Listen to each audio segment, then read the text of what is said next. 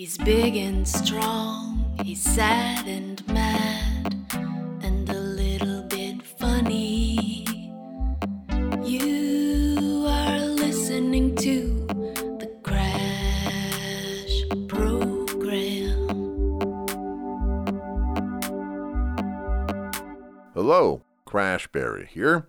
First of all, thank you very much for listening. The number of folks tuning into the Crash program has made it so it would be possible to start charging for advertising. However, I've decided against running ads because I don't want to disrupt your podcast listening experience. Whether it be about the evil priests of Springfield, Massachusetts, or about my time on Tough Island, or, like during today's episode of Disinfomaniacs, about the trans panic in Maine, I think it would be too jarring to suddenly interrupt the narrative with Book a drunken vacation with CaribbeanCabinRentals.com. So instead, I'm relying on you, the listener, to support journalism and stories that go places others won't. Join our community at patreon.com, where your financial support means early access, free books, and occasional bonus content. So go to patreon.com slash crash underscore barry or crashbarry.com for all the details. Also, please rate and review wherever you get your podcasts. Now, on with the show.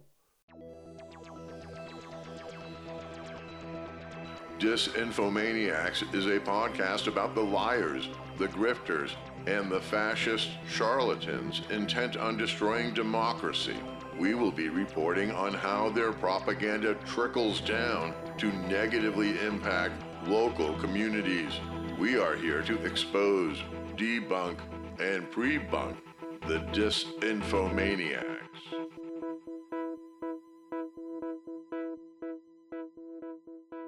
Welcome to episode six of Disinfomaniacs. I'm Crash Barry, and I'm here with historian and journalist Andy O'Brien. Hi there. And our fellow Chud hunter, Nathan Bernard, is away on an undercover assignment, but will return soon. Before we get going today, we just want to give a content warning. Uh, there's lots of sex talk by elderly chuds in this episode. So, this episode, I feel, is not safe for work or for around children. What do you think, Andy? Is that okay? Yeah, I wouldn't want my kids to to listen to some of the stuff we're going to talk about. And this is the first episode in a series of shows. Andy is running this series that we're calling Trans Panic in Maine. So please, Andy, tell us what the hell is happening out there? Yeah, Crash. Uh, you attended a local school board meeting lately? No, I've been to uh, many, many school board meetings when I was a reporter for the American Journal in Westbrook, Maine, back in the 90s. So I think the last school board meeting I went to was in 1994, and it was probably in Gorham or South Portland. so I haven't been to one recently. It's been almost 30 years. I used to cover uh, school board meetings around the mid coast. Not very terribly exciting uh, affairs. Uh, you know, a lot of stuff about school budgets and, and discipline policies and things like that. Uh, you know, but schools are important democratic institutions that give parents and other residents the opportunity to have a say in how our children are educated. But in the past couple of years, these meetings have increasingly been dominated by people like this elderly man named Eric Bleakin, uh, a self described father's rights activist, uh, a failed uh, Republican candidate uh, who spoke before the Bonnie Eagle School Board in Standish last October. Uh, he's this older white haired gentleman with a sports coat, tie, and a flag lapel pin. At first, I was like, what's Bernie Sanders doing up there talking dirty? I can't wait to have your cock in my mouth. I'm going to give you a blowjob of of the blowjob of your life, and then I want you inside me. Okay. Yeah. All right. I have another one for you, Crash. Um, here's a great grandmother uh, named Mrs. Stiles uh, at the same meeting. This is a very long clip, and and normally we wouldn't play anything that long. But Mrs. Stiles uh, had a lot to say, and I think that uh, you're going to want to hear it. My name is Mrs. Stiles, and I live in Standish.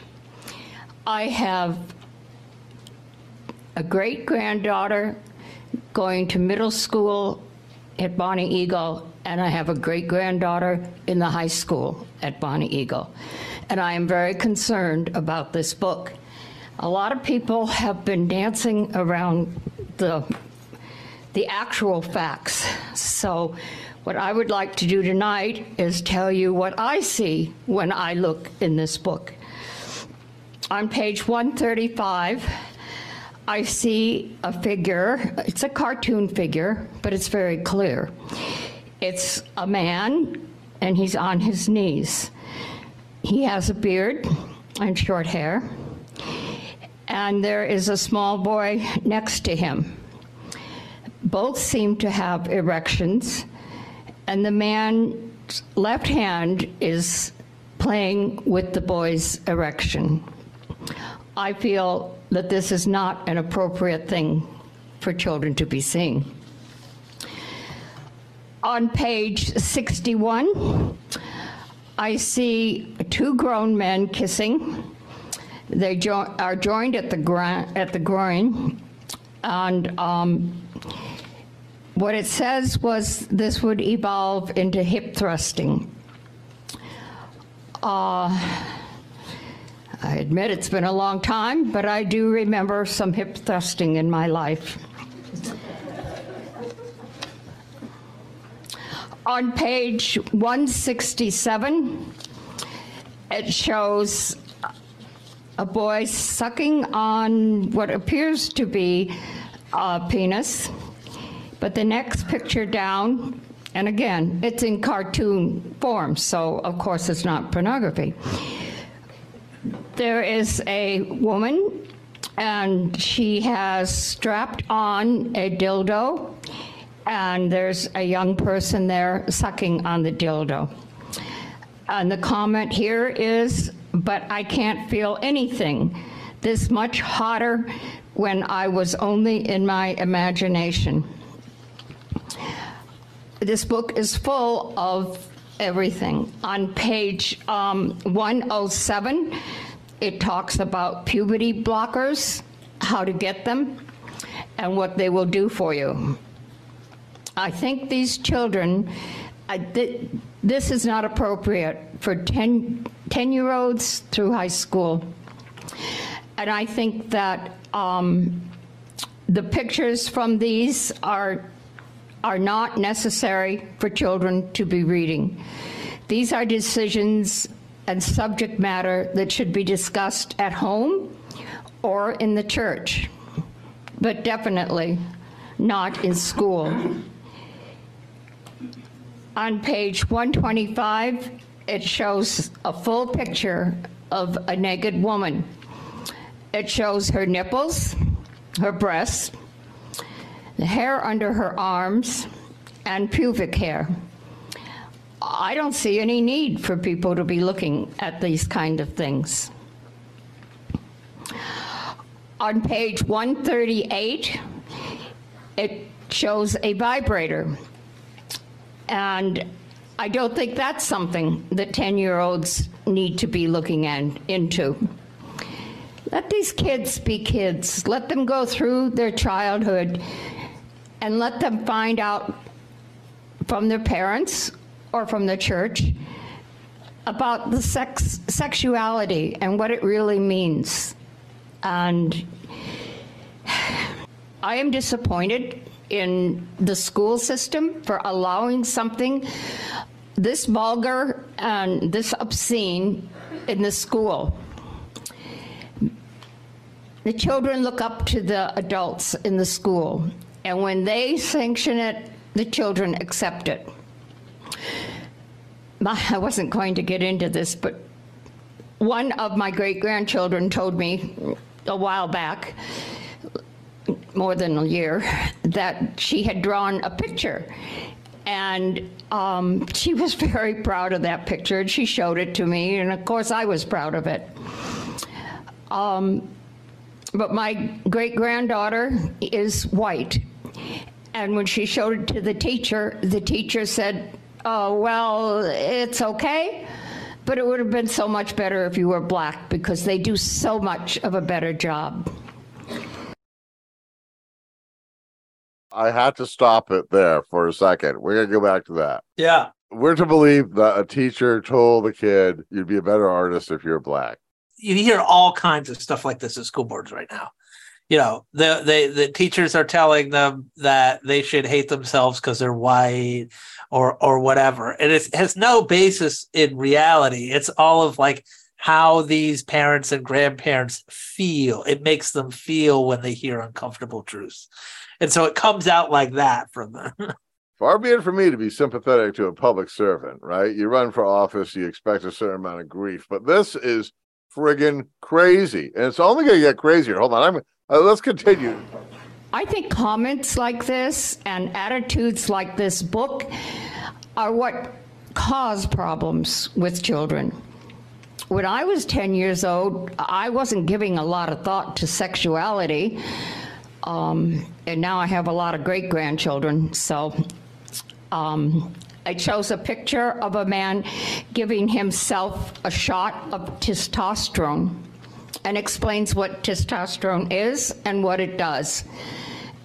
And I don't think that that's appropriate either. I have many more things, but I think my three minutes probably up.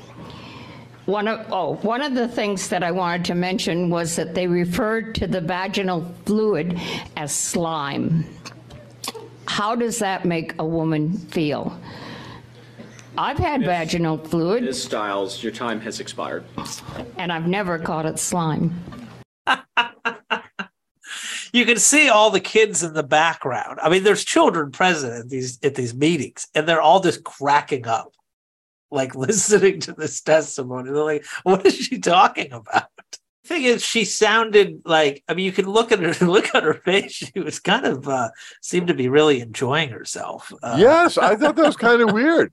It's like they get off on this. All these people, like the old guy, you know, the first guy looks like Bernie Sanders. He clearly enjoyed saying these words. I'm old enough to remember when these school board meetings were kind of a snore fest. You know, I mean, they talk about budgets and academic scores and and things like that. Uh, you know, discipline policies. But now they've turned into kind of like these live penthouse open mic forums with all of these conservative activists carrying on. you know, for context, these parents are all reading cherry picked parts of the graphic novel Genderqueer, a memoir uh, by Maya Kobabe. Uh, you know, I took it out from my local library and I found it quite poignant. You know, it's it's an autobiographical coming of age story about the author's struggles growing up non-binary. Uh, you know, a lot of it is Kobabe trying to figure out who he is as he deals with all these societal expectations of what a person born with female reproductive organ should be. Uh, in the end, uh, Maya realizes he is neither male nor female and is basically uh, asexual. Uh, they begin going by em air pronouns, uh, and it makes Kobe super happy when people use those pronouns because it recognizes the gender uh, he identifies as. Uh, you know, there's some sexual stuff in it, but it's it's not gratuitous at all. Uh, you know, it, it's about as arousing as the anatomical figures you might see in a sex ed class. It's really, it's not a big part of of the graphic novel, except that it's part of part of this person growing up and experiencing sex and deciding that it's actually not for not for Kobabe, you know. Yeah, yeah. There's there's many more clips. I wanted to give a shout out to our friends Maisie and Mooncat, uh, whom you can find on Twitter. Uh, Mooncat's at uh, He-Man Fragbard. Uh, we'll put that in the show notes, I think. Uh, both of whom have done tons of essential research on these creams. Uh, Mooncat has compiled a lot of the video clips I'm going to share today. They've really did just an amazing job and have just uh, driven the chuds totally insane on Twitter. Yeah, right. And before we get into these clips, we got to explain that our pal Maisie is a proficient researcher, like Oh, yeah. really good researcher. And I like to always refer to her as like an Antifa mom, right? It's like she's like a mom, but she's she's willing to like almost you know do some street fighting if she needs to. totally. Mooncat is an open source intelligence researcher and expert, right? And I guess also um, a cat. Yes. Yeah. Yeah. Uses a lot of cat emojis. Uh, yeah. I also wanted to give a give a shout out to Eli. I know he's a big fan of the podcast related to, to those folks, but For the record here, I want to say I am not Mooncat. Uh, uh, frequently, Chuds accused me many times since Mooncat arrived on the scene in Maine politics. Have I been accused of being Mooncat? And I'm like, why would I not take credit for this content? Right? It's like really good content. Yeah. And also, my wife is not Mooncat, which is the latest accusation. And the thing is, is like they always assume it's one of us because we talk about these people and what they do. And obviously we want to take credit for that. well, that's why we use Right. our real names. Right. We don't hide and and we've been doing this for a long time and we're journalists, so we don't hide behind that. Yeah. So anything either one of us do, we do publicly. And, and Yeah. same with Nathan. Yeah. We do publicly. We don't we're not trolls, right? Yeah. I mean, we may troll, but we troll under our own names. And so no, we're not Mooncat, but Mooncat has done an excellent job, as has Maisie and others. Many. There are so many great Yeah. uh, people who give us tips, and you can always send tips to crash at crashbarry.com. Yeah. If, I don't know if Andy wants to give an email out because he'll get a bunch of Andy uh, at mainworkingclasshistory.com. Anyway, the, the book Genderqueer has been the center of a national controversy uh, ignited by right wing grifters like Christopher Rufo and Florida Governor Ron DeSantis. And, you know, national Christo fascist groups uh, essentially comb through young adult books looking for steamy scenes to read out of context at school board meetings uh, to make everyone feel awkward and weird. Uh, you know, these people haven't read these books, they're just being flagged by these national groups that are uh, trying to stir up trouble and, and get people freaked out about public schools.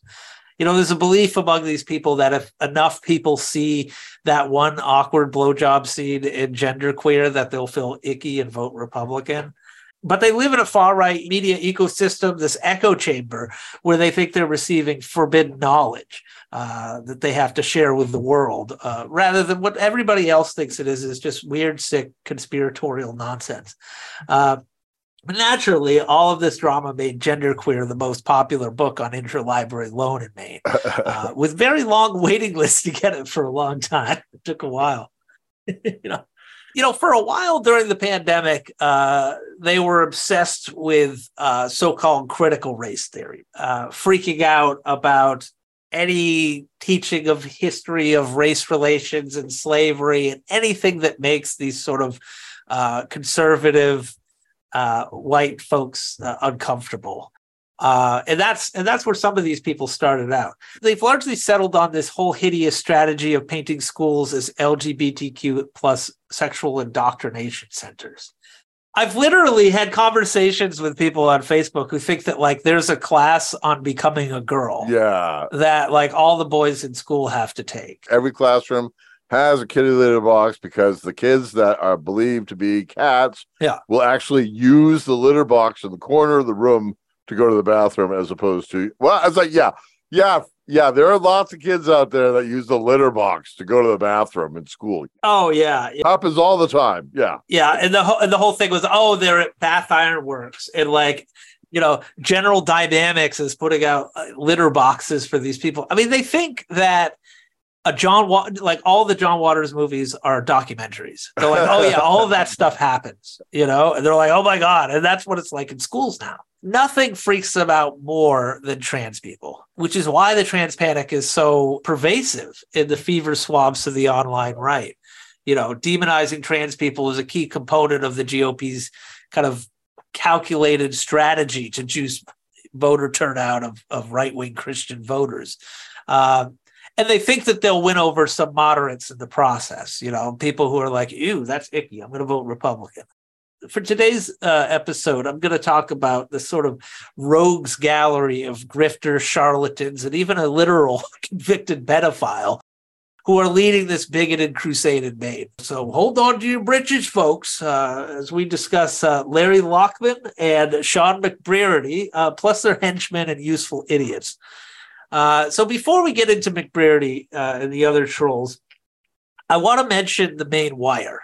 it's gone through phases. When it first came out, uh, it was it was led by this uh, veteran Republican dirty trickster named uh, Steve Robinson, and it, it was formed as kind of the blogging arm of the right wing Maine Policy Institute, which back in the day, uh, you know, was just sort of a free market think tank. They come out with like a report on government waste called the Piglet Book. You know, Steve has this long history of Maine politics as a right wing antagonist. Maine Wire, you can see how radical uh, radicalized it's become since the Trump era, where it was mostly just like, oh, you know, Democrats are spending too much money and we need to lower taxes on rich people to just like nonstop rage bait about immigrants and trans people uh, and anyone else they want to marginalize. So, you know, after Paul LePage and the Republicans were totally obliterated in the midterms in 2022, um, Steve published an autopsy blaming Republicans for not going hard enough against Mills uh, on books like Gender Queer during the campaign, Republican operative Terry Schilling's group, American Principles Project, spent $600,000 against Governor Janet Mills, focused solely on the existence of the graphic novel Genderqueer uh, in some school libraries. Uh, so here's an example of that ad. Well, well, hold on here. Now you sent me this to clip, and it's at 90 seconds, and I'm like, this is way, way, way too much stuff. Yeah, yeah. So we're only going to play the first 30 seconds. I can't wait to have your in my mouth. I'm going to give you the of your life. The visual. This is a kid sucking another kid's. Sorry. These parents are reading from a book Janet Mills put in our schools.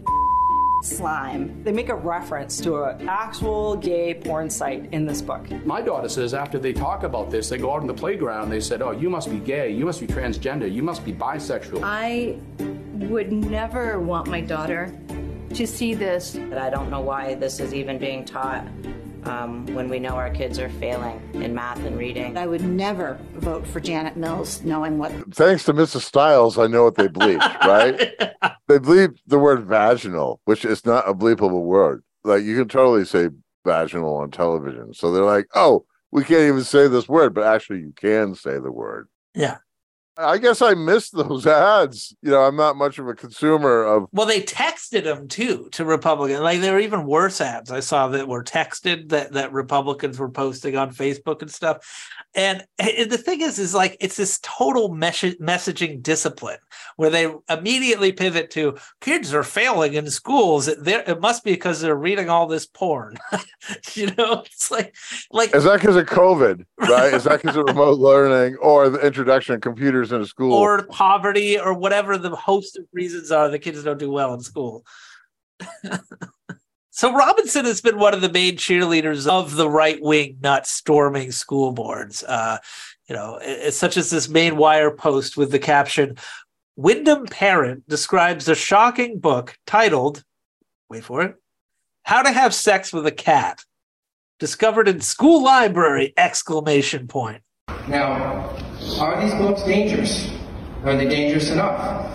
See, as you've been hearing, and I'll mention some again, how to have sex with a cat, molestation, incest, rape, theft, pornography, hypersexualizing minors, vulgarity, intense violence, underage drinking, drug use, and anti-religion. The book doesn't exist. I looked everywhere for it. There was a whole there was a whole Twitter uh, you know blast on that. Everybody was like, "What the hell are you talking about?" Uh, and the Maine Wire never took it down. They're just like, oh yeah, here's a parent talking about some nonsense. Let's put it up there and run it up a flagpole. Um, I have no idea what he's talking about.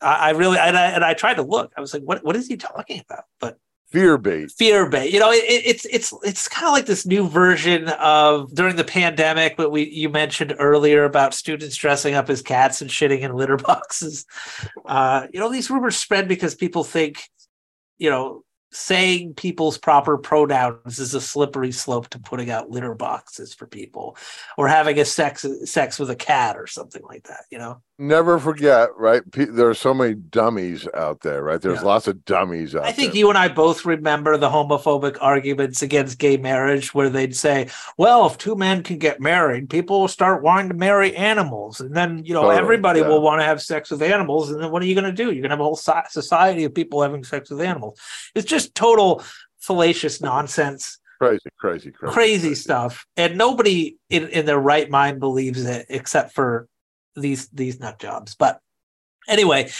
you know it's pretty clear what's going on here they talk a lot about these books uh, how they're pornographic uh, but as crash's local senator lisa Keim, uh, really makes clear that this is just good old-fashioned homophobia uh, here she is delivering a viciously homophobic rant uh, in an effort to ban genderqueer in her school district. The book Genderqueer inflicts harm. It is vile and pornographic in its content. It encourages confusion and normalizes a dangerous lifestyle with no mention of the real health risks associated with these behaviors. Engaging in oral sex, for instance, exposes individuals to the risks of viral and bacterial infections, including chlamydia, gonorrhea, and herpes.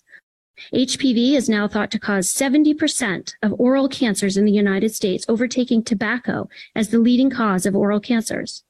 It is well documented also that the more sexually promiscuous a person is, the greater is the increased risk of deadly and debilitating diseases. This is not mentioned in this book. Sexual experimentation with many partners increases health risks for all kinds of cancers and STDs. It is no accident that Maine's first monkeypox vaccine is being given in Ogunquit. For those of you who didn't get the reference, Ogunquit is a popular gay destination. Yeah, yeah. You know, it's just really sad that people of Oxford County keep electing this bigot. Oh, she's done. She's term She's limited term now. limited. Yeah, I know. She's got to run for county commissioner. That's the word on the street. So she's going to be the Yeah, yeah, I saw that. I mean, she's just totally clueless. She's talking about how oh, oral sex. She didn't realize in gender queer, that's a person who was who was born with female reproductive organs, who's gender bi- non-binary, sucking on a dildo. I don't understand how you're going to get herpes or HPV from a dildo. it's just like she, they didn't even know what it was. They're just like, oh, oh, oh my god, it's it's a man. It's like it wasn't even it was they weren't two guys. It was, uh, you know, two two people with uh female reproductive organs. You're never going to be able to talk to them about that, right? But, but there's no explaining that to them. No, but I mean, they're just so homophobic. Like they saw this Right. as an opportunity to just be like, oh yeah, you know, there's monkeypox in Ogunquit. You know, this is the new AIDS. This is the new AIDS, like what they used to say back in the 80s. It's like, you know, AIDS is the gay gay cancer, gay plague, you know, it's how they spread fear. It's how it's why they never did anything about uh about AIDS during that time. Reagan didn't give a shit.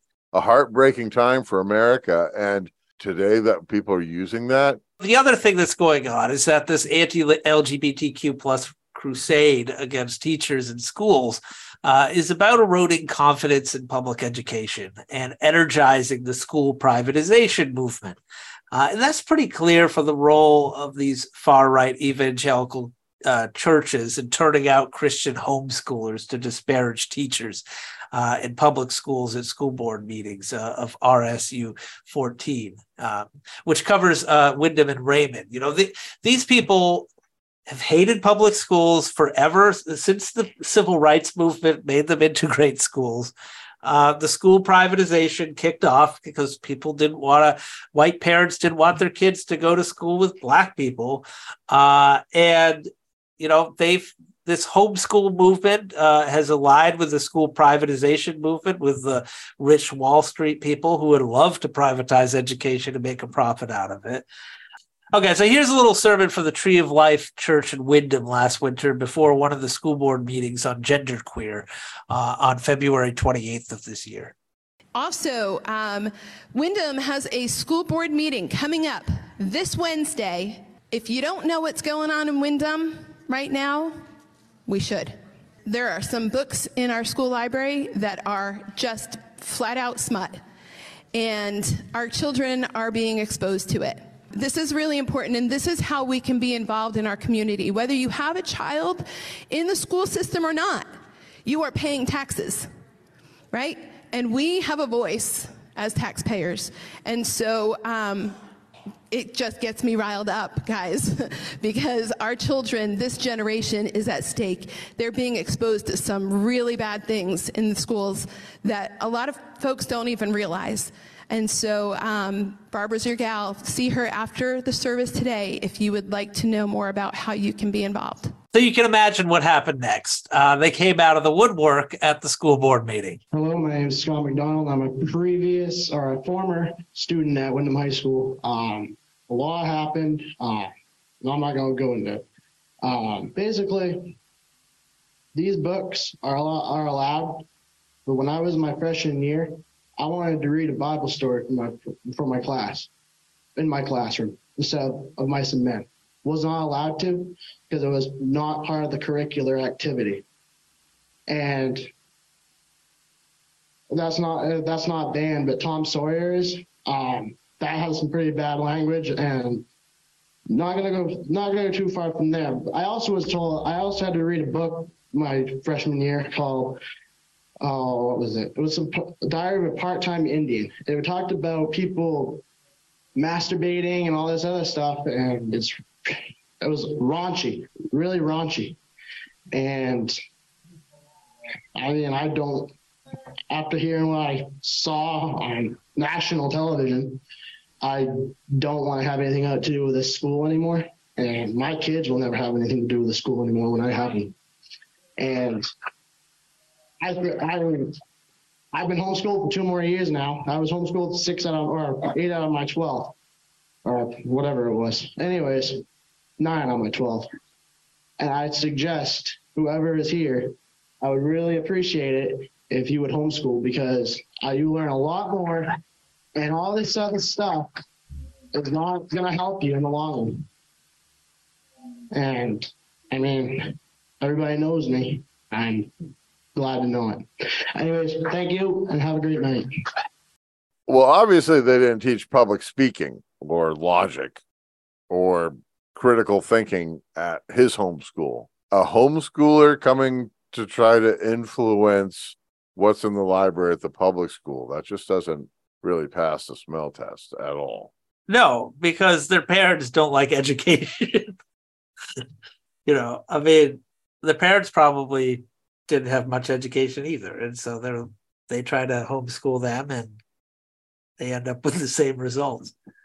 Or had a Christian education. Well, here's another one, right? So it was weird that it was all it was all these just white guys coming to testify here, right? Yeah, and they're obviously all from the same church it's almost like they have a uniform, right? It's like they wear a hoodie and a ball cap. My name's Randy Pratt. I'm not good at this, so excuse me. I'd rather be swinging a hammer than talking in front of all these people. Um, but this is important to our future. I'm a Christian. I'm a Windham resident, a father of a three year old, 11 year old, and a nine year old. I'm a small business owner and a taxpayer. My 11 year old and nine year old do not go to school here because thankfully we have the option of sending them to a different district. They, they used to go here, but due to COVID regulations and schools not opening, we decided to send them to another more open school district. I can't afford private schools. I work hard every day and provide my wife and my three children. We do not have the capability to homeschool. We both work full time. But I will not be sending my three year old or any of my children, if I have the opportunity, to this school district for as long as it's being run the way it is. These books are sick. They do not belong in my house, and they sure as heck don't belong in my child's school where I can't always monitor what they see. I will work as many extra hours as I need to to provide to be able to pay for private schooling or let my wife stay home and teach. As a school, your job is to teach my son two plus two and how to read a book. It is my job to mold my son's mind with my beliefs in God or anything else I want to, and that is not anybody else's job. Thank you. It's all about not exposing their kids to any other idea or any other type of person except for straight Christian people. They should have no idea who a gay person is. It's just they, they want to shelter them from the world. And they're living in a fantasy world, right? Like that they can raise these kids in a bubble. And I guess in some places they do have that kind of Christian bubble, but uh, why are you coming into the Windham School Board then? Right. My kids don't even go here anymore. right. Stay in your bubble. One more from these guys. I'm from Windham. Um, in the long run, this is school. We don't need to come here to learn about sex. We don't need to come here to learn about all this stuff that you guys are teaching. We should be learning math and stuff that we need to know in real life. In reality, the book has nothing to do with the gay, whatever it is. It's porn. It's wrong. I don't want to read it. I'm homeschooled. I won't be reading it. And it's wrong. Eh, eh, I, I'm not going to be reading it. I'm homeschooled. I don't want to read it. I don't know. I don't know what's in it.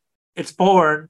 And here's the thing that guy is the younger brother of the first guy. Oh, okay. okay, And so there's a fa- obviously a family of them out there. Yeah. And I, I, I got to say, uh, again, the uniform uh, of a hoodie and a sweatshirt.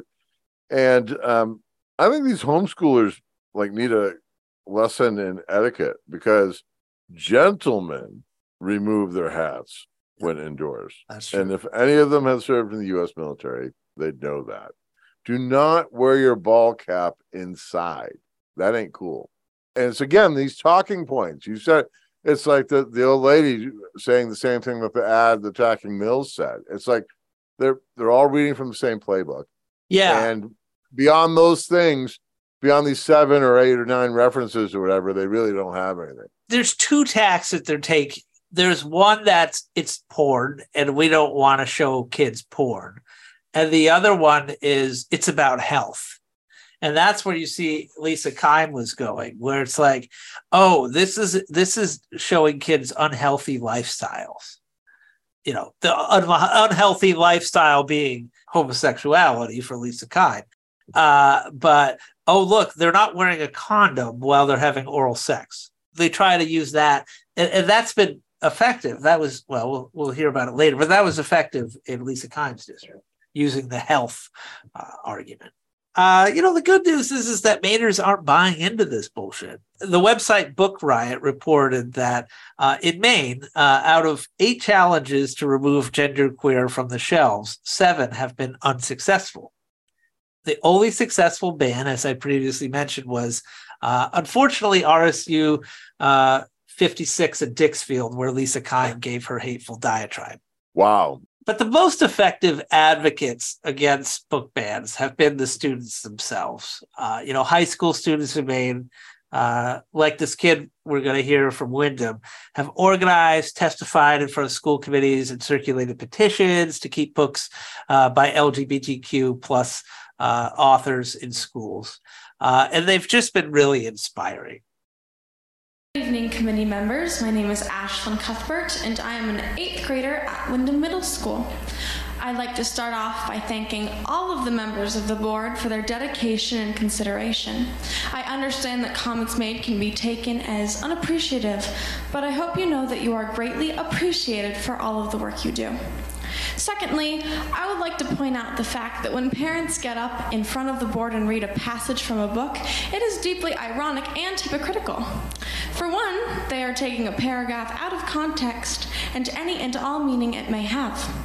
Secondly, these people are reading bits out loud at a public meeting, out of context, with current knowledge of children in the room. The same people, in the same breath, that all they want to do is protect students.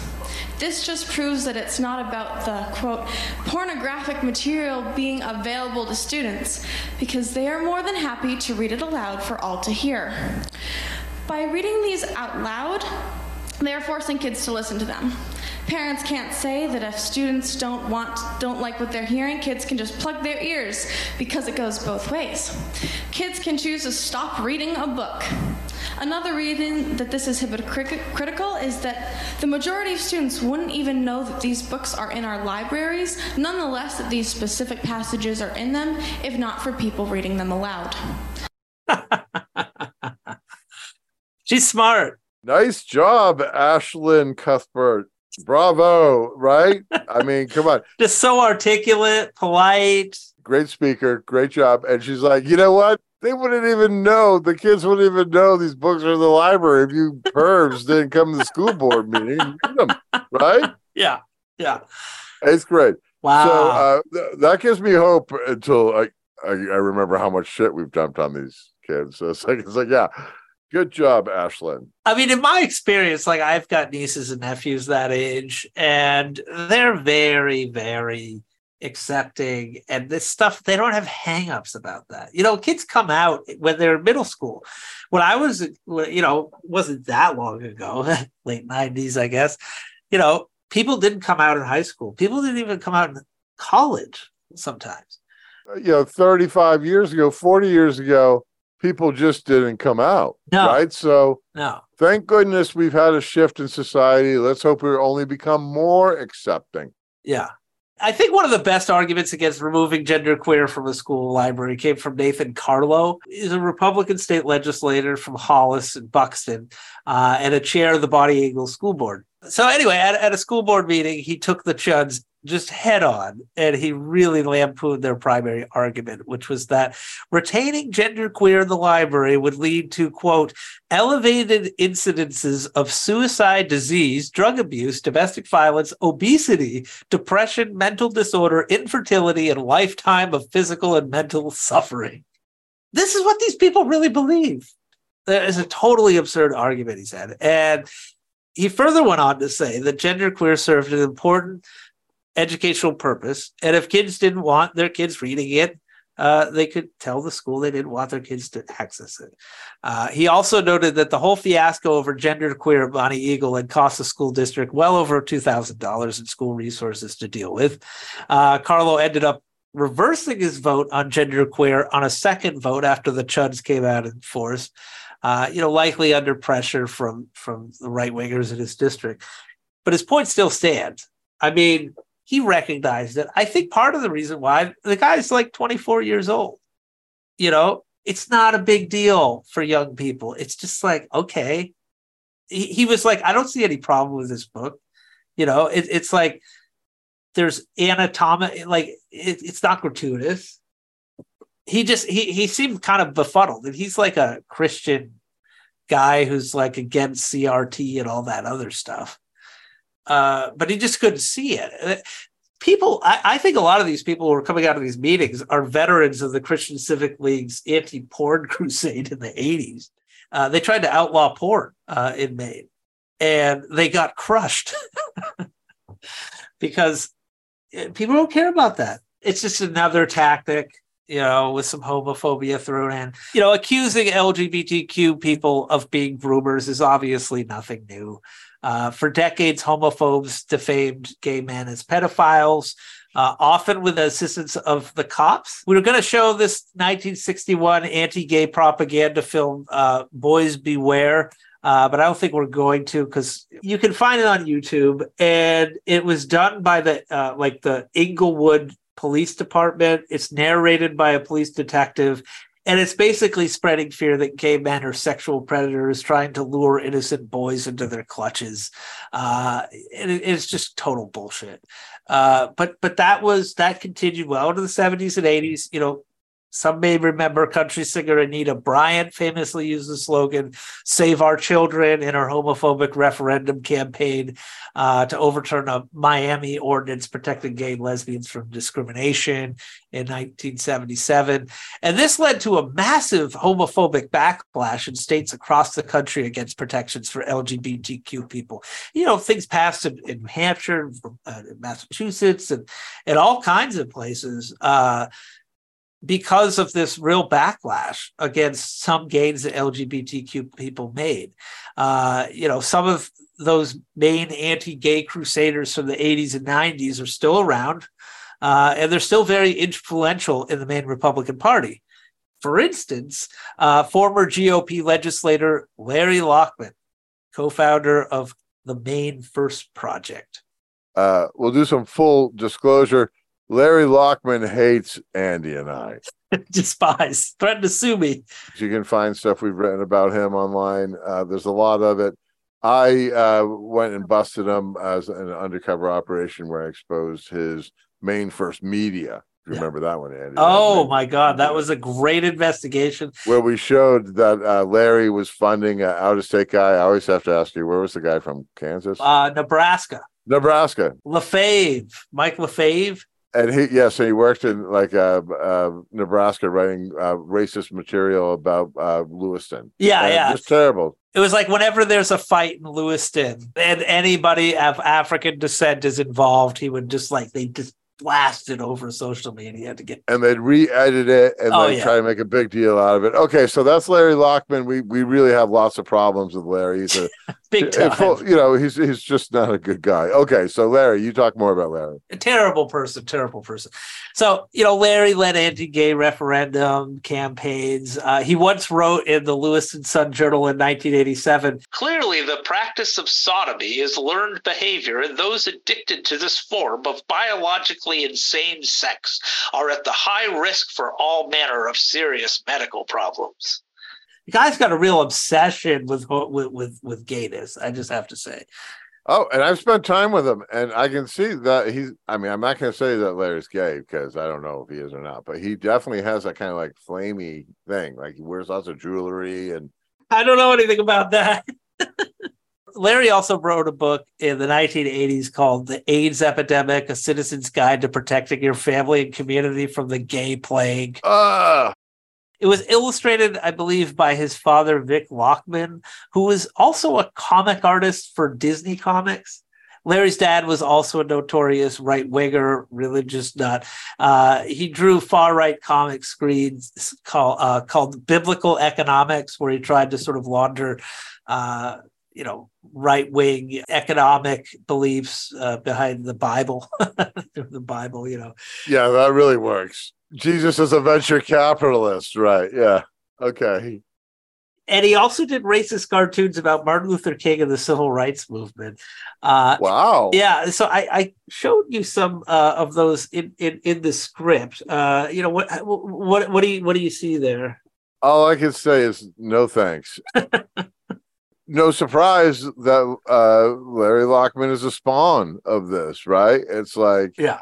Yeah. I don't even want to explain these uh, cartoons for the listener because there's no point, right? Because it's just garbage, right? It's just racist Yeah. stuff and stupid stuff. And so Larry is like his dad, but here's the news. This is the thing, and I, and I think I mentioned it in the story that I wrote about him. Larry's big disappointment in life is that his daughter is like a flaming liberal. Oh, like it really hurts, right? So he has a son that's like a wicked right winger, but his daughter is like wicked lefty, and it kills him. Ouch.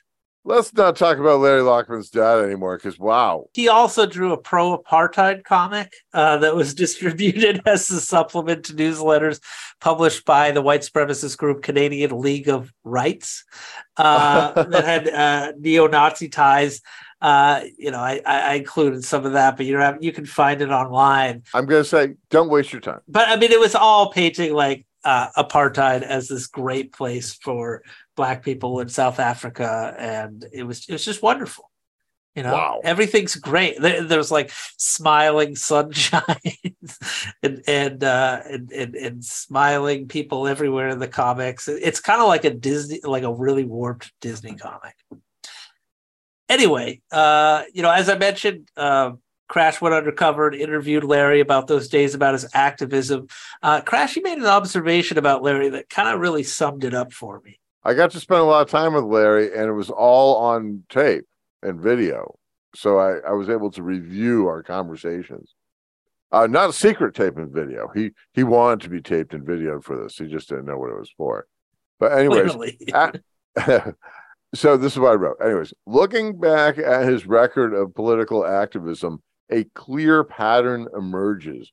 Whether it's gay people stigmatized by discrimination, women struggling with unwanted pregnancies, or refugees fleeing war and famine, Lockman rallies on behalf of the dominant and the most intolerant forces in society to shame and crush the least powerful among us. Yeah, that that's just it perfectly sums it up. Uh, another quote from uh, your article stood out to me as well. Uh, do you want to read this one? The, the culture wars one. That- Yeah, literally, that's my favorite. I think of this even before you brought this up. I, I think of this often when I think about culture wars because we see them all the time now. But this is again a quote from that story, and that story, when was it? 2018. Okay, so Looking back at his career, Lockman is painfully aware of his team's losses in the culture wars. Quote, I'm stunned by how fast it happened, he said. We've lost the public opinion debate on many of these issues, like gay rights, for instance. You're not going to roll that back, right? he would love to. Right? Uh, uh, he was talking to a confidant. not to roll that back. Right, right. So we're going to go after these trans people. Next one on the list, trans. Larry, of course, blames this sea change in public opinion on, quote, public schools and the fake news media. He's always railing about this in his newsletters and uh, he's always taking me off his list. Actually, I, I, I, I subscribe to it under different pseudonyms, like constantly, and he's always finding me somehow and taking me off. But it, yeah, thank goodness you do that because I, first of all, I don't have the stomach for that. I mean, that's how we kind of split this stuff up. It's yeah. like both of us don't have to read Larry Lockman newsletters, no. right? That's your job. No, no. But you don't have to like listen to Tom Kawczynski's Twitter Spaces. Oh, I, I couldn't do that. That's terrible. That's terrible. And he, I mean, how much influence does that guy have? Come on. Six people. There's six people. like I said, like Larry knows that anti-gay messaging doesn't play with voters anymore. So he and the other chuds are focused on demonizing trans and non-binary people. You know, ultimately, I think they see the existence of trans, queer, non-binary people as a threat to the patriarchy. You know, it scares the shit out of them. Uh, by, by taking over school boards, making it illegal to even mention that trans people exist in schools, passing laws to ban gender reassignment surgery, drag shows, and trans athletes participating in school sports. They think they can just totally erase these people. And that's not going to happen. They've always been here and they always will. But if you go into any right wing chat room, that's all they ever talk about trans people. Every episode, we're on episode six of Disinfomaniacs yeah. now. Every single episode of Disinfomaniacs has dealt with trans issues in one way or the other. Yeah. And when we came up with this idea, that was not going to be the focus of this project. It just shows how disciplined right wing messages it, messaging yeah, is. I mean, they blare it out through all of their politicians and their media and everything else, and they just they get going on that's their thing. Last year, uh, a human rights campaign report found discriminatory and inflammatory, quote, grooming content has surged by over 400% across social media platforms. I mean, that just shows you. You see it everywhere. Groomer, groomer, groomer, groomer. Groomer, groomer, groomer. But, but you know, if you go back to 2016, it was all ISIS militants and Muslims, Muslims, Muslims, Muslims, Muslims. As you know, Crash, uh, if they're looking for pedophiles, they should probably look at some of the biggest offenders who are church officials. Right. And you have a whole other podcast series on that topic. Yeah, se- uh, season one of this podcast stream. Go back, Devils and Dirtbags. It's about the uh, Catholic priest of Springfield, Massachusetts. I mean, we don't don't even get me going on that, right? But of course, not. It's it's like that. The, the Satanic Panic. Yeah, you know, all the Satan worshippers and stuff like that. Meanwhile, all the priests that I write about and we're writing about now we're doing this unbelievably evil stuff. But it was like always like some kid with a Zeppelin t-shirt on, right? And it's right, right. not the dude with the Roman collar. Ah. ah, the 80s. Um, yeah. So for years, Larry Lockman's group Maine First Project focus primarily on hating African immigrants. That's one of his favorite topics. But during the pandemic, he he brought on his deputy straight white male grievance monger, uh, Shawn McBreairty. He's had a few of these guys over the years. They're usually these kind of like dudes who are you know act kind of tough and manly and like don't take shit, but they're like really unhinged. Anyway, Shawn McBreairty, kind of a similar type guy. He's self-proclaimed America's most dangerous dad. That's what he has on his Twitter.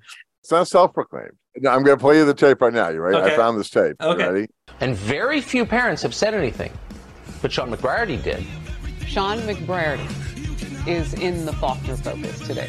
Sean, uh, how pervasive is that in our school? Shawn McBreairty joins us now. He just won this lawsuit and gets $40,000 from the school board. Good morning, Sean. America's most dangerous dad, apparently. How are you? Are you being sued or were you sued by a local district for exposing the transgender? that Diamond and Silk? It is. That's Diamond and Silk. and Tucker's the first one. Yeah. The other ones, I don't know who. I don't know any of those other ones. All the Fox News people.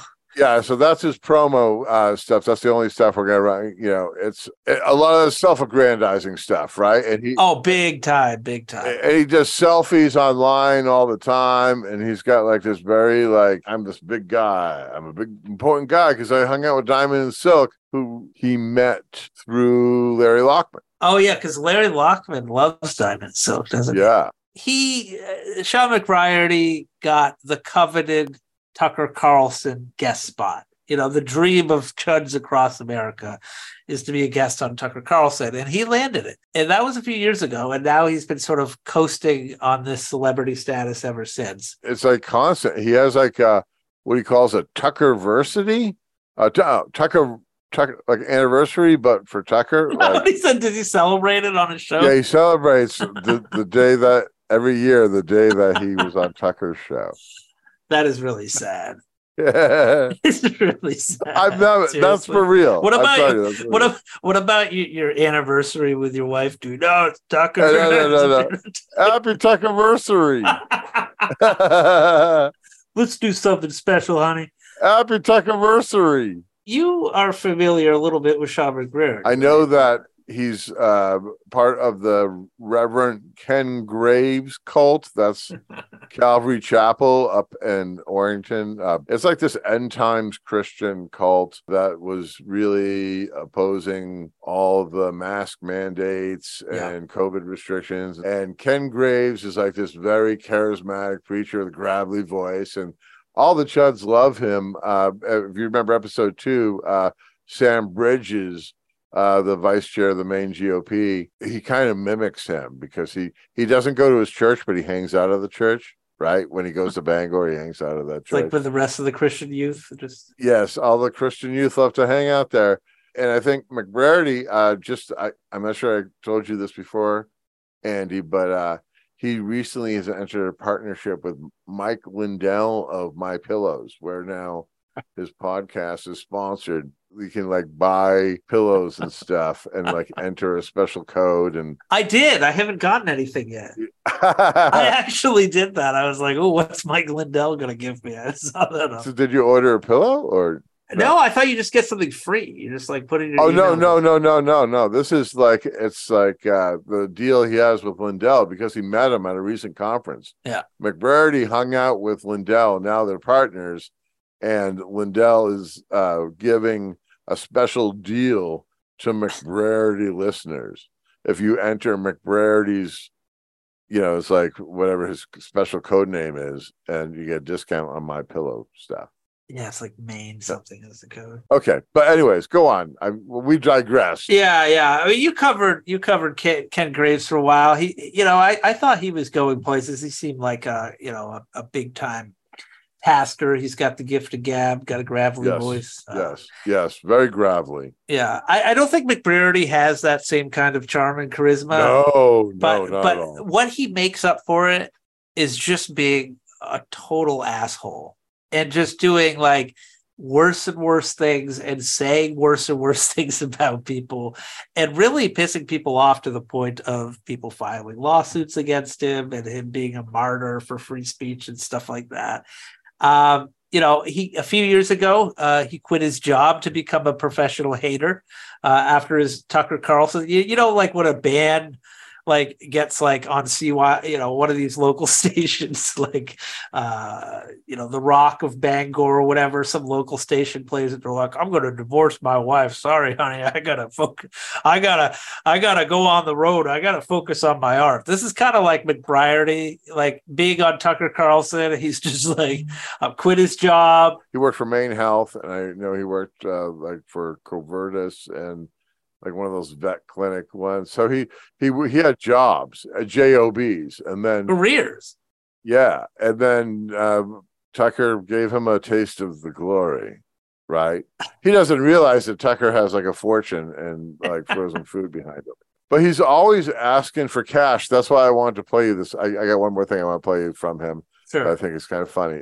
This is one of these AI things where I took a bunch of McBreairty's existing voice and fed it into a cloner. And then I took the cloned voice and I had it read something that McBreairty said. Okay, you following me there? Yeah. Okay. yeah. So this is a computer, a, a clone of McBreairty uh, reading what he said. I've been doing this volunteer for about a year and a half, my own choice. um, I'm not going to claim financial hardship, but my wife every week starts talking and asking why and when am I going to get a job. But, you know, I believe this is a calling from God to fight this evil and expose it. I'm not going to go all Bible thumpy on you, but um, but my time's coming close to an end as well. And unless I get some major funding or a source of income that I can keep doing, I've pretty much made an agreement with my wife to do this through November uh, 8th, through Election Day. And I have a $29,000 legal bill to pay back. And uh, I want to create a legal offense fund for others to help others. But legal offense fund. Okay, first of all, isn't that weird? That's what AI came up with based upon McBreairty's voice. Kind of sounds like it a little bit. But that was from last uh, October, and he Still said he had until November, and apparently he came up with some funding because he's still now on the air. His full time job now appears to be harassing teachers and school boards over so called critical race theory and books containing LGBTQ plus subject matter. Uh, McBreairty first received national notoriety. Uh, this is what sort of got landed him his Tucker Carlson spot. Uh, was after he received a criminal trespass order from SAD 51 schools uh, which encompasses schools in Cumberland and North Yarmouth, where he lived at the time, for repeatedly violating district rules. So I'm going to get into that a little bit. In 2020, McBreairty became convinced that the school was calling residents of Cumberland white supremacists and teaching critical race theory. Uh, after SAD 51 uh, released a statement denouncing white supremacy and committing to racial equity uh, in the aftermath of the police killing of George Floyd in Minneapolis. I mean, that was a huge deal. The biggest protest we've ever seen in this country were after uh, George Floyd. And a lot of schools were saying, you know what? Black Lives Matter. you know, not such a not such a controversial thing to say, you know, when somebody's been literally lynched in the middle of the street. I mean, it's just, uh, uh, but anyway, he was he was really upset about that. So, as a Press Herald reports, out of 110 emails the school board received, only two were negative about that statement. One of them probably McBreairty, right? uh, so McBee, as I'll call him for now, was also freaked out that they hired a, a consultant to do anti-racism training. Um, that was actually some might know uh, this this this nonprofit is CCI. Uh, the executive director is Black Girl in Maine on Twitter. You may know her, uh, Shay Stewart Bouley. She writes a lot about uh, you know racism in Maine and, and things that she's experienced. And very smart person. Very smart person, and very much hated by the online chuds. Oh yeah so he did everything he could to get her fired from that job. She wasn't doing the training. I don't think it was somebody with with the organization. But in violation of school rules, McBreairty padlocked a sign to a school fence, uh, disrupted numerous school board meetings, and distributed flyers denouncing school officials uh, to Greeley High School students. So he's like distributing flyers to students, targeting school board men. It's like, dude, get out of school. You have no business being in here. He's in his 50s. He's like 53 years old now. At one point, he even put a billboard sized sign of a school board member, uh, Ann Maksymowicz, I think her name. She was sitting during the Pledge of Allegiance at a meeting. And this, this really pisses off these people. Uh, you know, there have been people who sit during the Pledge of Allegiance lately because of uh, Black Lives Matter uh, you know, in support of, you know, go, goes back to Colin Kaepernick, who's another boogeyman on the right. So he blew up a giant billboard of her sitting during the Pledge of Allegiance and he surrounded it with rat traps and illuminated it at night. He had like lights on this big billboard. As the Press Herald reported, uh, when the school board member went to McBreairty's house to talk to him about the sign, she was served with a criminal trespass warning. And this is what he does. I, I saw one where he was at a school board meeting and somebody like pushed it, took his chair, like pushed his chair, hit him in his hit him in the shin and he's like, I'm calling the cops. you know, that's assault.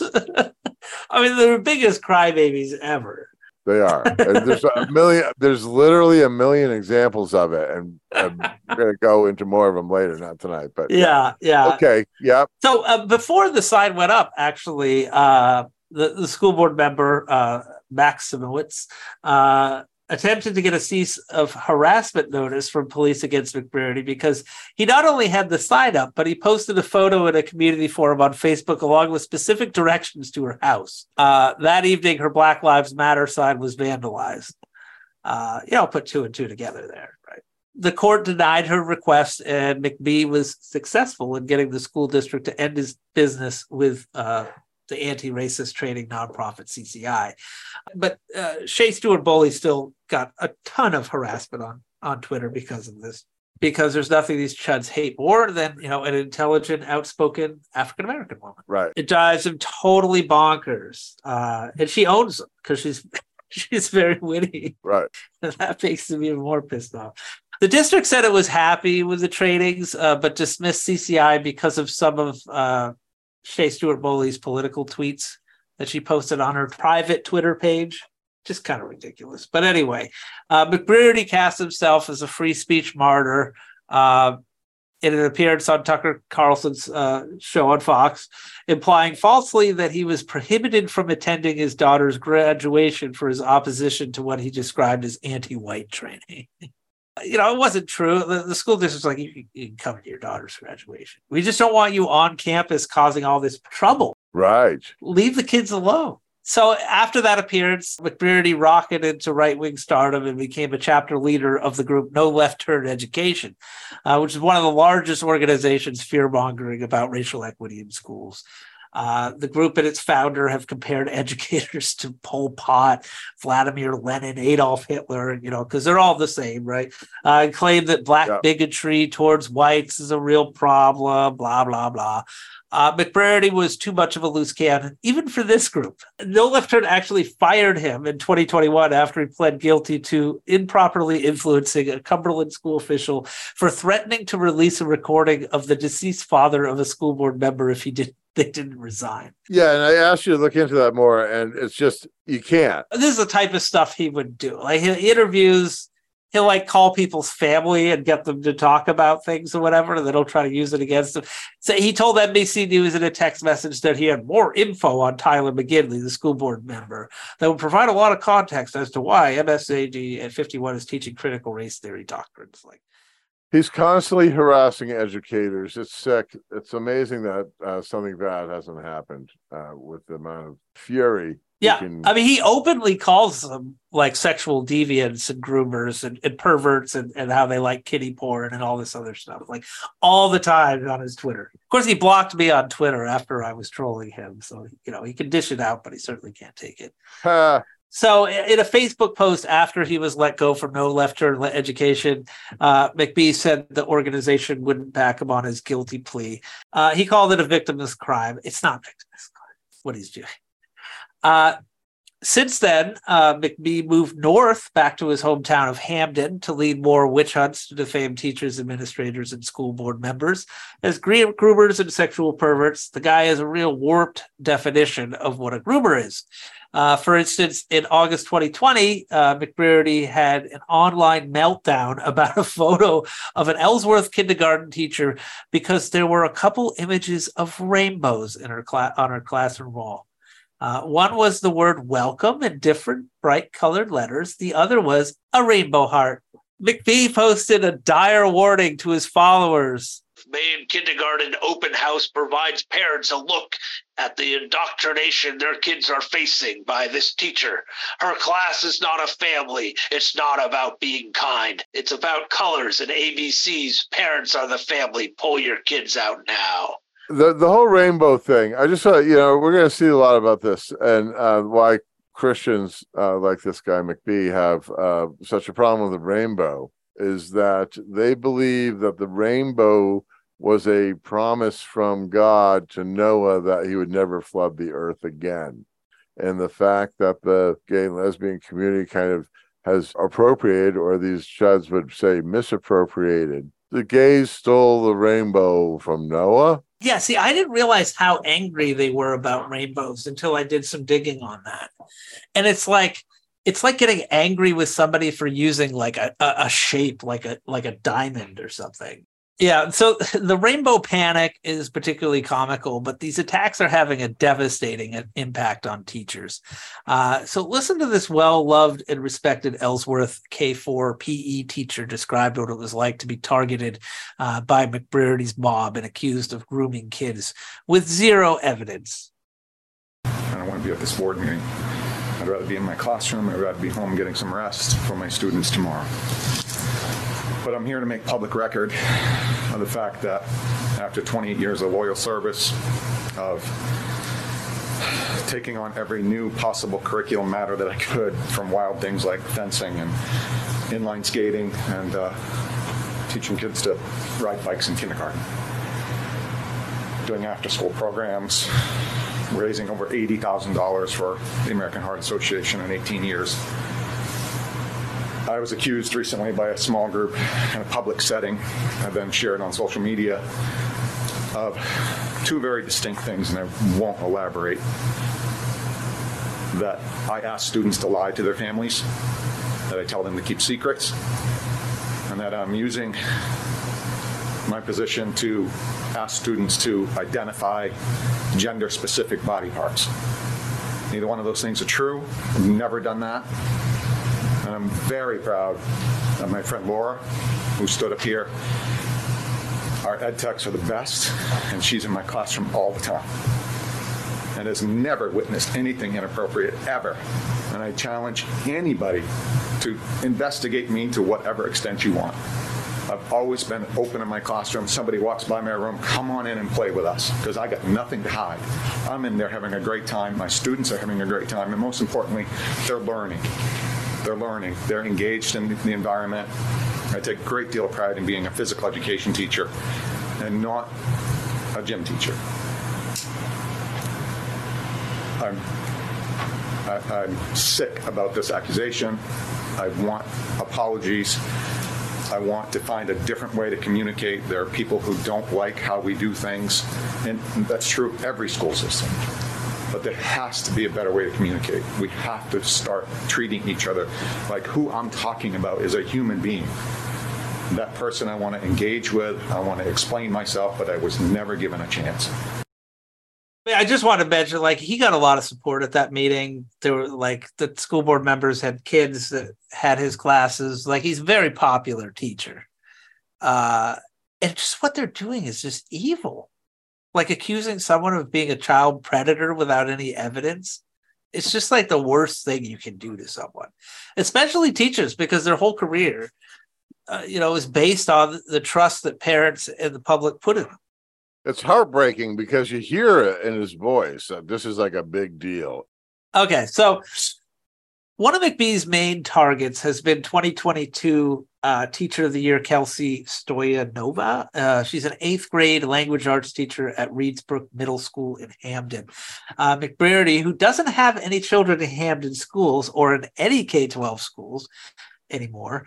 Uh, she's accused Stoyanova of hypersexualizing students and promoting CRT because she released some reading lists uh, for students that included Black and LGBTQ authors.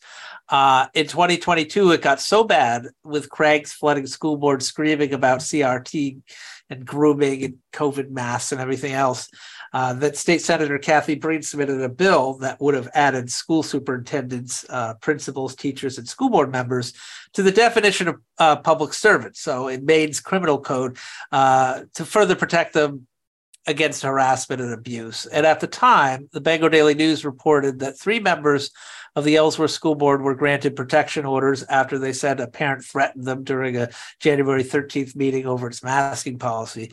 And Stoyanova, who's the teacher of the year, told the BDN about how McBreairty had targeted her for harassment by name on local radio, radio and television. And I heard these radio broadcasts. Like he went on like WVOM, the voice of Maine, just naming teachers and calling them every awful thing you can think of.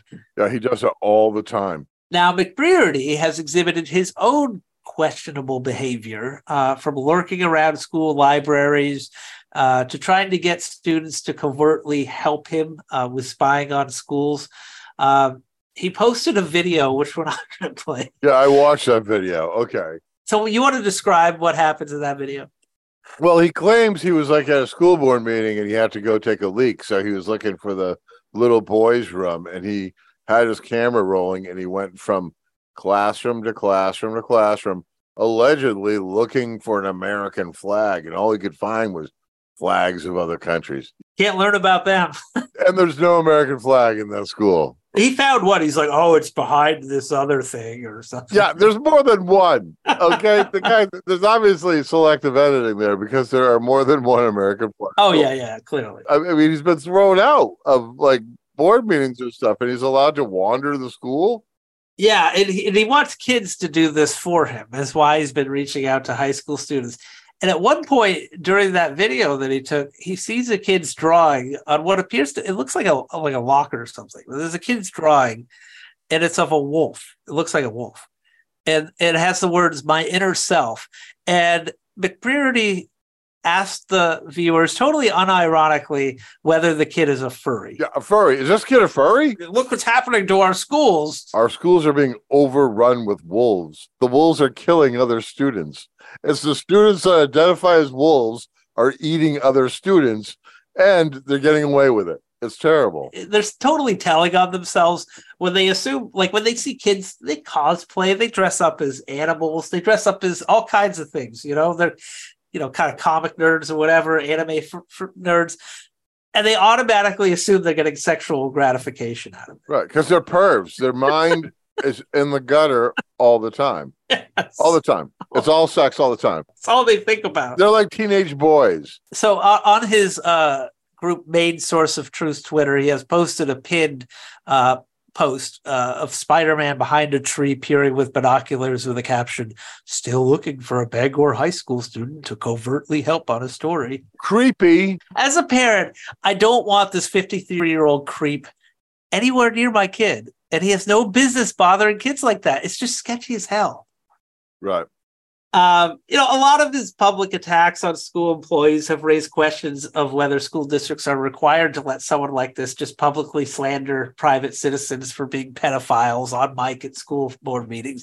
Uh, last year, McBreairty was awarded forty thousand dollars in a settlement with RSU twenty two. Yeah, in Hampden, after a federal judge ruled that they could not ban him from its meetings. And this is a settlement. I think it was basically like, you know, we're we're not going to insure you uh you know if if you uh if you take this further to court or whatever. It, it you know it it, it questionable about whether this would really hold up but anyway uh the Hampden uh, school district banned uh, McBee from its property in 2021 for being obscene and vulgar and repeatedly saying the phrase hardcore anal sex on the mic in front of students at the school board meeting I have the tape. I saw the other video surrounding it, and he's it's in a library. Literally all around him are little kids and students there. And it's just like people are like, Will you just shut up? And, and like he just keeps on going. he loves doing that All right, let me play this. okay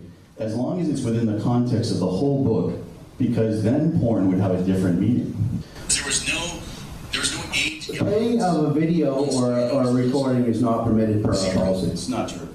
Right?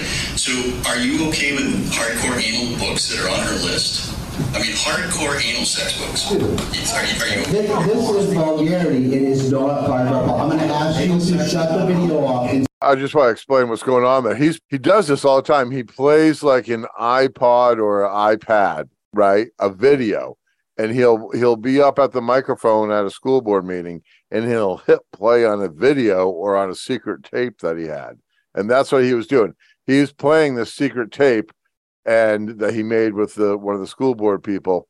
And that's wh- where the language is just atrocious. I'm going to hit play again here. sit down, please. You're talking about vulgarity, and it's not part of our policy. I'm going to ask you to shut the video off I'm not currently doing anything I asked you- your comments, which you say pornography is I've asked okay. you to sit down. If you do not sit down, I'm going to ask you to leave the premises. You also said there's a policy. I've asked you to speak sit down. I'm going to ask you now to leave the premises, and if you don't. Chairman. Yeah, yeah, that's classic. I mean, that's that's what he does. He just goes in these meetings and is as vulgar as humanly possible, and then complains that his free speech has been violated when he gets thrown out. It's almost like the school boards used to dealing with him because they cut his mic off and then they had like this prearranged screen that goes up on the video and it says school board meeting is temporarily in recess, but they hadn't officially gone into recess. that we're temporarily having technical issues almost sort of thing that goes up on the screen. And that's how they shut him up. And I've seen that a couple times now. Yeah. We'll play more tape, but you know, he's always, always causing trouble. And Yeah. he's just such a jerk. So so annoying. Oh my goodness. Okay, I'm sorry. The Hermon School Department also has a lawsuit against McBreairty seeking compensation for money the district spent to support employees after McBreairty uh, allegedly harassed them. Uh, so McBee has defamed teachers so viciously they had to seek therapy uh, and, and accused Hermon School Board members of loving kitty porn and grooming children. He- Here's an example of McBee disrupting a Hermon School Board meeting on November tw- uh, 2022. Uh, after repeatedly ruling him out of order, the board members declare recess and leave as he continues ranting, and people in the audience keep yelling him to shut up. It turns out he wants to get a lot from parents, and more videos of Mr. McLaughlin. Go away. Enough. He's a social worker who's actually profiting from the gender dysphoria, of which these schools like Hermon is And the school board has just left. They've just they've just like gotten up and left the room. And th- and that's a member of the audience yelling "Go away!" It's like a woman sitting like in the fourth row back, and she's just yelling "Go away!" And he just keeps on talking, doesn't stop. So that lawsuit is pending in Penobscot County Superior Court. Uh, McBreairty has started a crowdfunding campaign to pay his legal bills, as we know. Uh, the law firm Drummond Woodsum is actually taking the case pro bono. Uh, so that kind of tells me they're confident they can beat him in this. I looked up his Give Send Go, his crowdfunding thing. It's like the Christian crowdfunding site. Yeah. That's where Hammer and NSC 131, all those guys have. It's like for people who get banned from GoFundMe, they go to this thing. Like Patreon before. It's it's it's a Patreon for Christians, right? Um, because there's a lot of Christians on it. So I looked at McBreairty's thing. Uh, you know, he's just raised in this last one that he's got going. I don't know how many of these things he's had, but he he's raised about five grand. And I, I want to tell you a couple of the names on it you'll recognize. Dr. Christiane Northrup just gave him three hundred dollars. Okay, Christiane Northrup gave McBee three hundred bucks, and guess who gave him a thousand bucks? Well, I'm not gonna make you guess. Linehan. Yes, for the listener, he's the uh, uh, far right uh, Christo Fash who owns a Fash movie theater in Ellsworth. Yeah. Constitutional Hall. Constitution, not Constitution. Oh, Constitution. Yeah, and he's run for every possible office and lost every single time. And uh, he gave him a thousand bucks. And Even in even in races where Republicans could win, like he's just like the death kiss. so McBee's raising money, but not big money. Yeah, that's not much for a legal defense, unless unless well, we'll talk about a sketchy lawyer in a second. But it also could be multiples. He could take them down and put new ones up. You know, he Oh, always, you know, it's I don't have a way to track how many give send goes he's had. Right, he could have had like several of them. He often makes announcements on his pod about like um, and it's not like I listened to his podcast. I just did for this show. Right, I listened to like Yeah. five episodes, but really fast. Right, like I Right. put it really fast. Uh, but he will like say, "I'm going to CPAC," and he'll do a new give send go to raise money to go to CPAC. Uh, the latest one he went to is um, Turning Point USA, and he came back and he was really sick. So I'm wondering if there's a COVID outbreak there. And of course, McBreairty has another lawsuit. I think this is lawsuit number three, maybe. Yep, yep. uh, against the school district in Hampden for limiting his free speech by prohibiting him from defaming school employees at school board meetings. His argument is that if school employees can be praised at board meetings, he should be able to call them pedophiles for balance or something like that. You know, this teacher is wonderful. She's gone beyond the bounds of uh, you know of her job. She's just wonderful with the kids. They love her. Yeah, but she's a pedophile. Like you know, it's just for fair and balance, right? Uh, It's just crazy. Well, it's his freedom of speech to do that, just like it's our freedom of speech to say he's a real asshole and he's got some Yeah. issues. Like the dude is obviously a sociopath. Oh, big time. He has uh, run so many educators' names through his foul mouth. Yeah. he he gives out their phone numbers with the extension uh, for their classroom. He gives out their emails. He he you know makes it so it's easy to get in touch with. And that tape that we listened to of the phys ed teacher, that Yeah. was somehow connected. And I don't want to go into it because it's a long thing, but it's that was somehow connected to one of McBee's, uh, you know, useful idiots, like Yeah. the, the person that made the allegations. Yeah, because there are dumb people that follow this, and they'll just like spout any like thing they heard on Facebook or whatever. Yeah, yeah. and they're, oh, I just heard this. Oh, you know, it's like fourth hand or whatever. Um, the thing is about all these meetings is I'm like, you know, I always went to like school board, council meetings, legislative, all these things, and there's like rules of decorum. Like I, I always thought you could never ever say that kind of stuff in a school board meeting. Right. Like I was always like really nervous to speak at any of those kind of meetings because, and, and a lot of people, most most sane people are because you know there's rules of decorum you're addressing the public officials It's into the public record. yeah it's into the public record It's like I'm gonna read into the public record that it's like uh, some pornographic thing. It's like okay, with my name attached to it. right right and i think a lot of it is is like most of us care about our reputation and with the online space you can find people who cheer you on to do that stuff whereas before people just think you're crazy you know you can't get a job in a community if you're doing stuff like that you know and he doesn't Right. he's just hoping to live off uh you know philanthropy or whatever donations Maine Health is not going to be hiring McBreairty back.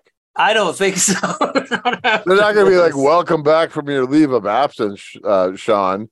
Here's Yeah. your corner office, uh, and get get us some IT contracts." No, he's done. yeah yeah. But the thing what i'm really interested about these about these cases is is it, it seems like it would determine like can you know public meetings can they set standards of decorum? Because otherwise all hell would break loose right? I mean you could just go in and start reading a list of list of names and calling everybody pedophiles with no with no absolutely no nothing to have i have free speech i have rights that was what everybody was yelling at him in hermon. It's like what the hell are you doing here dude? You don't live here. You shouldn't be able to speak. I think that you should have to ask permission if you're not from the town. Unanimous consent to speak. Okay, Andy, I think that's enough Shawn McBee for part one of our series on trans panic in Maine. Part two is already available to our Patreons. To become a member of our community, bringing you independent journalism and stories that go places others won't, visit patreon.com backslash crash underscore Barry or visit crashbarry.com for more episodes and links to my books, films, and other projects.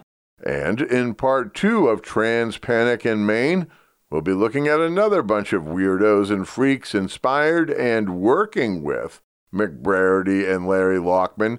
So please subscribe, rate, and review wherever you get your podcasts. Thanks for listening, and here's one more not safe for work clip of a school board meeting.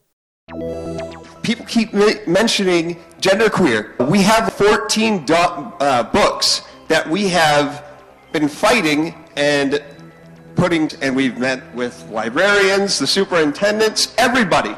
Now, I really want to know who is okay with having bestiality in our schools. Why is it okay for you guys to have literature in the school where a girl is taking her cat's tail and putting it in her pussy? That is not okay, and I am not afraid to see it right, say it right now because it's all adults in here. You're teaching kids or allowing kids to learn how to use butt plugs. You're allowing kids to learn how to suck cock, and they're in the library. Now, this is illegal. This is pornography in our kids' school.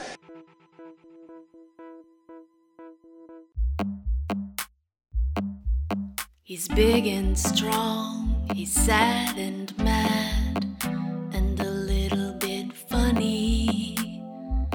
You